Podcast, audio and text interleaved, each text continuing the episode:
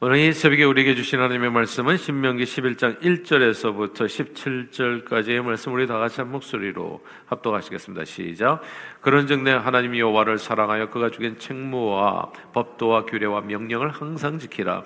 너희 자녀는 알지도 못하고 보지도 못하였으나 너희가 오늘날 기억할 것은 너희 하나님 여호와의 교훈과 그의 위엄과 그의 강한 손과 펴신 팔과 애굽에서 그 왕 바로와 그 전국에 행하신 이적과 기사와 또 여호와께서 애굽 군대와 그 말과 그 병거에 행하신 일, 곧 그들이 너희를 뒤쫓을 때에 홍해 물로 그들을 덮어 멸하사 오늘까지 이런 것과 또 너희가 이곳에 이르기까지 광야에서 너희에게 행하신 일과 르벤 자손 엘리압의 아들 다단과 아비람에게 하신 일, 곧 땅이 입을 벌려서 그들과 그들의 가족과 그들의 장막과 그들을 따르는 온 이스라엘의 한가운데에서 모든 것을 삼키게 하신 일이라. 너희가 여호와께서 행하신 이 모든 큰일을 너희의 눈으로 보았느니라. 그러므로 너희는 내가 오늘 너희 너희에게 명하는 모든 명령을 지키라. 그리하면 너희가 강성할 것이요 너희가 건너가 차지할 땅에 들어가서 그것을 차지할 것이며, 또 여호와께서 너희 조상들에게 맹세하여 그들과 그들의 후손에게 주리라고 하신 땅 곧 적과 꿀이 흐르는 땅에서 너희의 날이 장구하리라. 내가 들어가 차지하려 하는 땅은 내가 나온 애굽 땅과 같이 아니하니 거기에서는 너희가 파송한 후에 발로 물대기를 채소밭에 댐과 같이 하였거니와, 너희가 건너가서 차지할 땅은 산과 골짜기가 있어서 하늘에서 내리는 비를 흡수하는 땅이요 내 하나님 여호와께서 돌보아 주시는 땅이라. 연초부터 연말까지 내 하나님 여호와의 눈이 항상 그 위에 있느니라. 내가 오늘 너희에게 명하는 내 명령을 너희가 만일 청정하고 너희 하나님 여호와를 사랑하여 마음을 다하고 뜻을 다하여 섬기면 여호와께서 너희의 땅에 이른 비 늦은 비를 적당한 때에 내리시리니 너희가 곡식과 포도주와 기름을 얻을 것이요 또 가축을 위하여 들에 풀이 나게 하시리니 내가 먹고 배부를 것이라. 너희는 스스로 삼가라. 두렵건대 마음에 미혹하여 돌이켜 다른 신들을 섬기며 그것에게 절함으로 여호와께서 너에게 진노하사 하늘을 닫아 비를 내리지 아니하여 땅에 소산을 내지 않게 하심으로 너희가 여호와께서 주신 아름다운 땅에서 속히 멸망할까 하노라. 아멘. 그 십구 세기 중엽부터 석유가 전 세계적으로 사용되면서 석유가 나오는 나라는 떼돈을 벌기 시작했습니다. 특히 제이 차 세계대전을 전후해서 중동의 이란과 이라크, 사우디아라비아에서 거대 유전들이 발견되면서 사막에 가난한 유목민들은 모두 세계적인 거부들이 되었지요. 우리 한국인들은 혹시 우리나라에도 이 검은 황금이라고 여겨지는 이 석유가 나오지 않을까 기대, 그런 기대감을 가지고 이것저것 파봤지만 국토의 칠십 퍼센트가 산으로 이루어진 나라에서 석유는 없었습니다. 아, 제칠 광구라고 폭망한 영화 아시나요? 아무튼 이것저것 바닥까지 다 파먹었어요.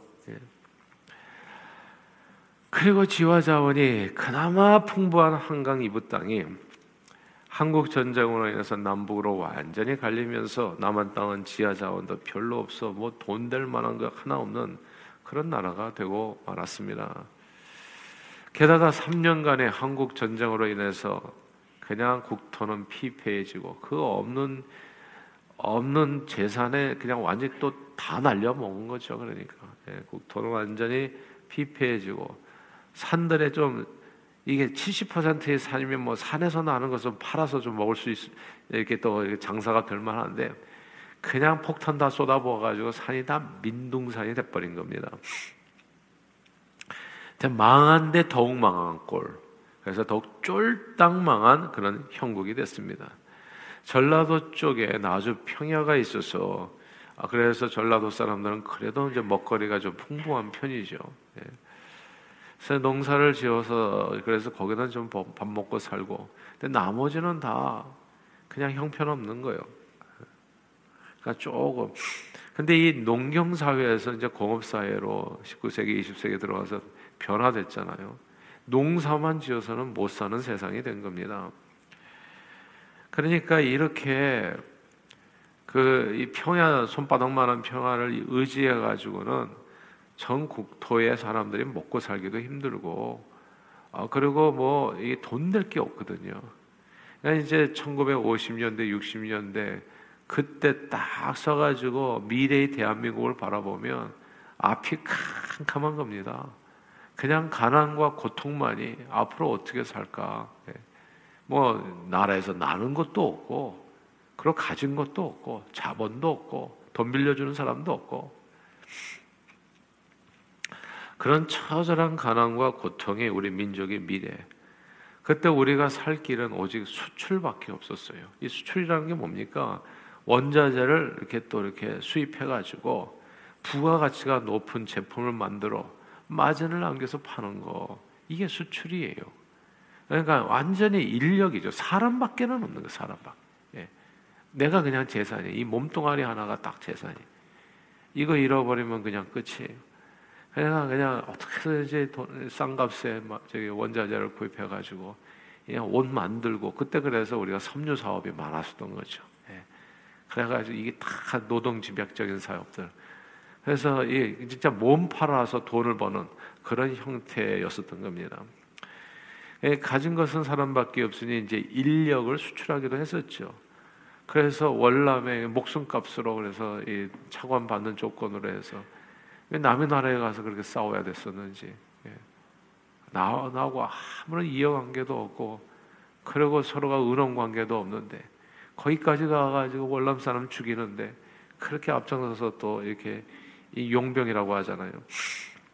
독일의 광부와 간호사들을 파병하고 아, 보내고, 그리고 중동에 또 노동자들을 보내서 땀 흘려 일을 하면서 가진 것이 사람밖에 없다 보니까 그렇게 돈을 벌었습니다.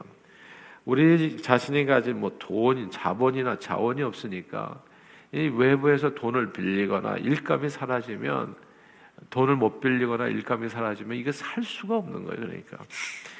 그러니까 하나님이 보호하사 우리나라 만세라고, 정말 하나님께서 길을 열어주지 않으면 살 수 없었던 그 시절이 오십 년대, 육십 년대, 칠십 년대 이렇게 지금까지 지나온 겁니다.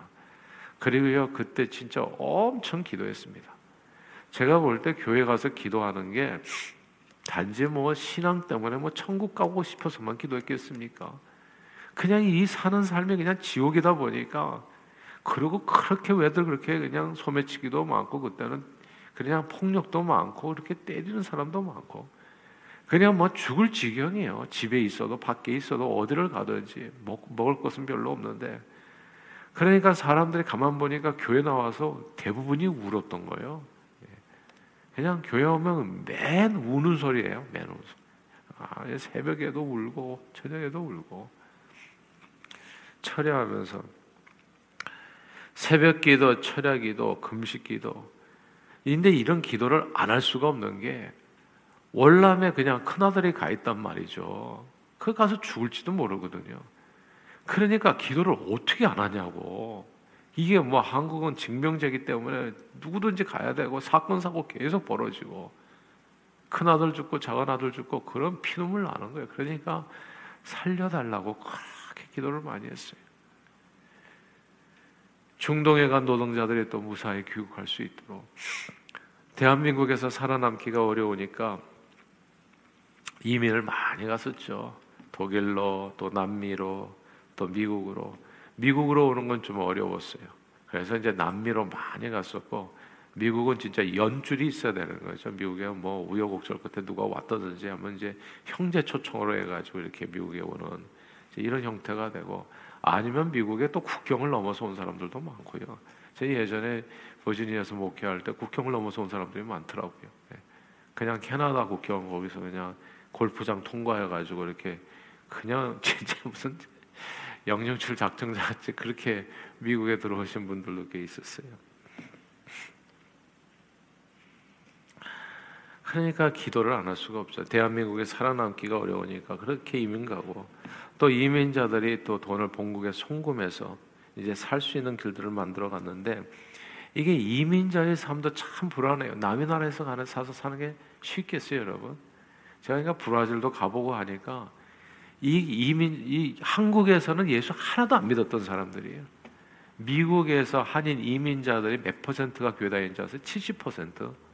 한국에서는 십 퍼센트밖에 안 되는 사람들이 이민길에 나오면 다 교회 나오는 거예요, 다. 그러니까 처음에는 안 나가. 근데 시간이 지나면 점점 점점 교회를 안 다니고는 어떻게 사람을 만나기도 힘들고, 그리고 또 좋은 사람 만나기도 힘들고, 진짜 여기 밖은 정글이거든요. 희한한 사람들이 많거든. 뭐 돈 떼먹고 도망친 사람부터 해가지고 별별 사람들이 많거든. 그러니까 그래도 그나마 교회를 가면은 그래도 사기를 안 당할 것 같고, 그러다 보니까 이 교회 중심으로 모일 수밖에 없는 그런 내용이 되는 거예요. 변변한 지하정 하나 나지 않은 땅에서 자본도 없고 자원도 없이 그냥 맨주먹으로 한국전쟁의 폐허에 의해서 일어나기 위해서 그때 사람들은 정말 하나님을 찾았습니다. 간절히 찾았어요. 그리고 하나님께서는 그들의 기도에 이른 비와 늦은 비의 은혜로 응답해 주셔서 오늘날 대한민국이 세계적인 경제 대국으로 설 수 있도록 축복해 주셨습니다. 자, 이 얘기가 사실 오늘 성경 이야기예요. 예. 구약 성경 출애굽 시대에 가나안 땅이 딱 남한과 같은 그런 환경이었어요. 애굽은 나일강 하류에 거대한 삼각지가 형성되어 있어서 뭐 씨만 뿌리면 엄청난 수확을 거둘 수 있는 천혜의 조건을 가지고 있었습니다. 그래서 이집트 문명, 애굽 문명이 세계 사 대 문명 중에 하나잖아요. 나일강을 통해서 고대 농경 사회에 국가 근본이 될 수 있는 농자 천야 지내보냐 이렇게 얘기하잖아요. 옛날에 다 그랬거든요. 근데 가장 강력한 농경 사회에 거기가. 그냥 먹거리를 너무나 쉽게 얻을 수 있으니까 거기서 번 돈으로 뭐 군대도 만들고 그래서 강력한 나라를 형성하는 거죠. 근데 출애굽한 이스라엘 백성들이 들어가라는 가나안 땅은 애굽 땅과 사뭇 달랐어요. 이 적과 꿀이 흐르는 땅이라는 말, 이게 듣기에는 굉장히 근사하게 들리잖아요. 이게 무슨 뜻이냐 하면 젖이라고 하는 것은 양젖을 얘기하는 겁니다. 그러니까 이, 나, 이 거기 가보면 압니다만은 대부분이 동산들이 이렇게 있는데 풀들이 시원하게 안 자라. 그냥 무슨 잔디같이 자라요. 예. 그래가지고 그거 뜯어먹어요. 적과 꿀이라고 하는 것은 데이트. 거기 가면은 이 종려나무 얘기 있어가지고 야자 대추 있어요. 대추 야자라고. 그 이제 설탕같이 단 거. 예. 그게 꿀이에요. 그러니까. 그러니까 그런 거 나는, 그게 사막지대에 나는 나무들이거든요. 그러니까 이게 적과 꿀이 아주 근사하게 들리는데 그게 알고 보면 그 땅은 뭐냐 하면 농사지어서는 못 사는 땅이라는 뜻이에요. 그게 적과 꿀이 흐르는 땅이라는 것은 농사 제대로 지어서 먹고 살기는 애국과 같은 땅은 아니라는 뜻입니다. 듣기에는 근사한데. 그러니까 오늘 본문 신명기 십일 장 십일 절이에요. 같이 한번 읽어볼까요? 십일 장 십일 절 시작. 너희가 건너가서 차지할 땅은 산과 골짜기가 있어서 하늘에서 내리는 비를 흡수하는 땅이요. 이게 적과 꿀이 흐르는 땅인데, 아, 그 말은 근사한데 그 설명이 그거예요. 적과 꿀이 흐르는 땅의 설명이 뭐냐, 거기에는 산과 골짜기가 있어서 하늘에서 내리는 비를 흡수하는 땅이다. 애굽은 평야였거든요. 평야. 아주 끝도 보이지 않은 평야거든요. 거기에 밀농사 지으면 그냥 끝도 보이지 않게 이 저기 이 농작물이 자라는데 여기는 산과 골짜기가 있어가지고 시원하지가 않아. 이 대한민국도 칠십 퍼센트가 산과 골짜기가 있어서 시원하게 농사를 못 지어. 그러니까 먹고 살기가 너무 너무 힘든 거예요.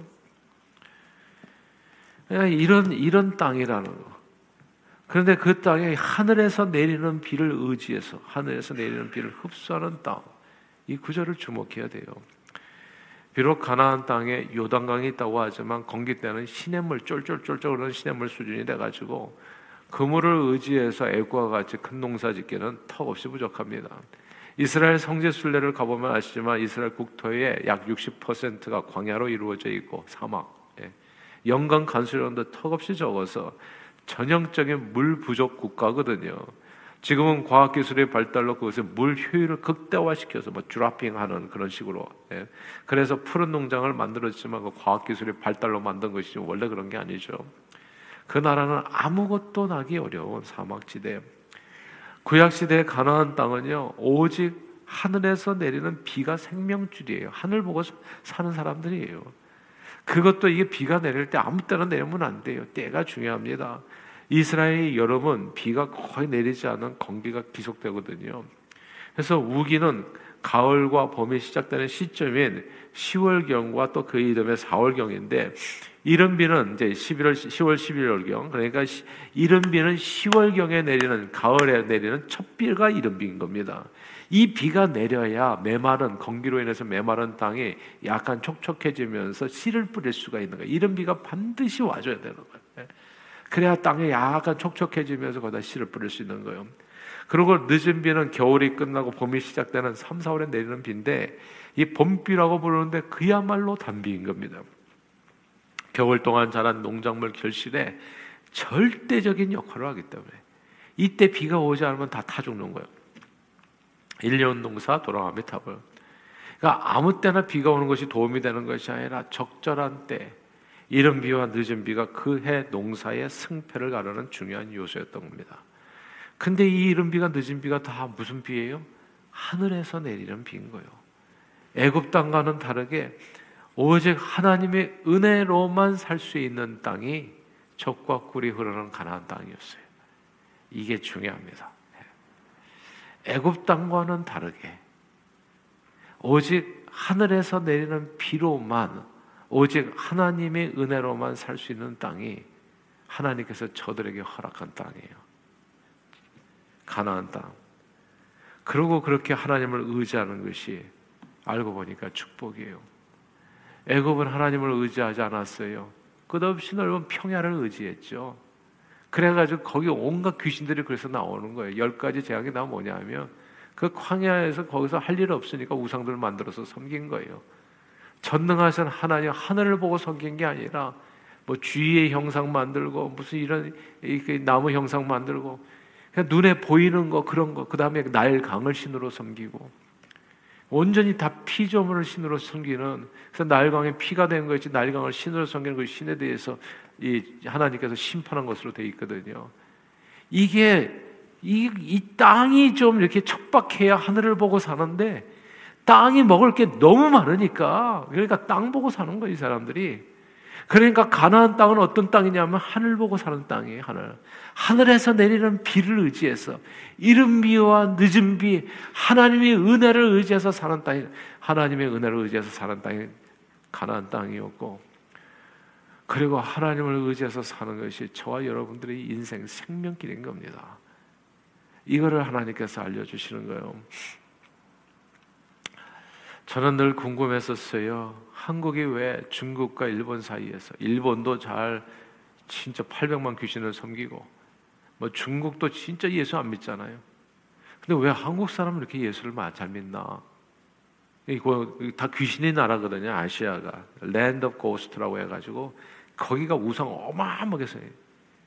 근데 거기에서 유독 한국이 왜 스탠드 아웃 해가지고 오늘날 이렇게 뭐 미국에 이어서 두 번째로 선교사 많이 파송하는 나라, 뭐 이런 이런 얘기들이 나왔나? 지금 조금씩 달라지는 것 같아서 오늘 본문의 말씀 멸망의 얘기가 나오잖아요. 하나, 내가 이 은혜를 잊으면은 너희가 이제 앞으로 힘들어진다는 얘기.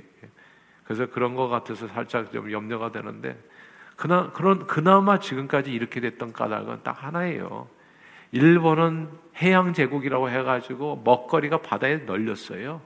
중국은 또 어마어마한 땅을 의지해가지고 또 거기에는 황하 문명이 아시잖아요. 이 사대 문명 중에 하나예요. 근데 한국은 국토가 칠십에다가 석유 하나 나오지 않아. 한 방울 안 나오니까 이게 딱 가나안 땅인 것 같아요. 하늘을 의지해서 수출로 먹고 살아야 되고, 하나님 우리 앞길을 열어주시옵소서 눈물 뿌려 기도하지 않으면 살 수 없는. 아, 근데 그게 하나님께서 복 주신, 하나님께서 약속이 땅이더라고 보니까. 자기 자신을 의지하는 자는 수치를 당한다고 했어요. 그러나 하나님을 의지하는 자는 복이 있도다 성경은 말씀했습니다. 때로는요, 우리 인생이 너무 잘 풀리는 거, 그거 별로 기쁜 일 아니에요. 예. 그래서 예수님도 말씀하잖아요. 부유한 자 너희가 나중에는 예, 울지어다.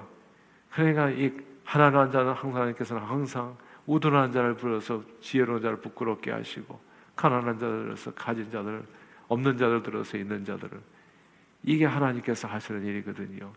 왜냐하면 그 안에 신앙이 있기 때문에 그래요. 사방으로 막혀야 그때야 비로소 사람들이 하늘을 쳐다보더라고요. 제가 어제도 말씀드렸습니다만 전화를 잘 하셔야 됩니다. 하나님 앞에 전해. 그때 어려움이 닥칠 때 사방으로 우겨싸움을 당해가지고 답답하고 괴롭고 나는 가진 것도 하나도 없고 무슨 능력으로 무슨 힘으로 살아갈까? 이럴 때 가장 위대한 역사가 나타나더라고요. 그때 사람들은 하나님을 찾게 되는 거예요. 우상 다 내려놓고 정말 온전히 나를 창조하신 그분 앞에 두 손을 들고 항복하고, 이게 신앙인 겁니다. 제가 왜 새벽 기도를 계속 강조하고 있어요? 하루도 기도 없이 하루도 기도 없이 깨지 않고 잠들지 않고 왜 이런 얘기를 자꾸 하고 있어요? 여러분들의 살 길은 무엇입니까? 시험과 염려와 걱정과 삶에 문제가 있을 때 여러분은 제일 먼저 누구를 찾아가시냐고요? 애굽 사람들은 나일강을 찾아다녔어요. 그러나 이스라엘 백성들을 인도한 하나님께서 주시는 그 땅은 하나님을 바라보라는 땅입니다. 하늘에서 내리는 비를 의지하라. 그러므로 오늘 말씀을 기억하시고 내 생명줄은 하늘에 있다는 것을 꼭 마음에 두시고 오늘 이 아침에도 하늘을 향해서 두 손 들어 하나님 하늘 아버지께 간구하심으로 정말 하나님의 은혜와 평강과 축복이 매일 매 순간 여러분과 함께 하기를 주의, 주의 이름으로 축원합니다. 기도하겠습니다. 하나님 아버지, 오늘도 주님 앞에 나와서 간절히 기도합니다. 나는 우리 한국 땅에 저주받은 땅인 줄 알았더니 알고 보니까 그 땅이 가나안 땅이었습니다. 석유 한 방울 나오지 않는 땅, 뭐 변변한 지하자원 하나 없는 땅. 그렇기 때문에 우리는 하나님을 의지할 수밖에 없었는데, 그래서 하나님께서 축복해서 오늘날 이렇게 강성해지게 되었는데, 오늘 신명기에서 또 모세는 경고합니다. 너희가 그 하나님을 잊어버리면 적과 꿀이 흐르는 바로 그 땅에서 너희가 속히 망하리라.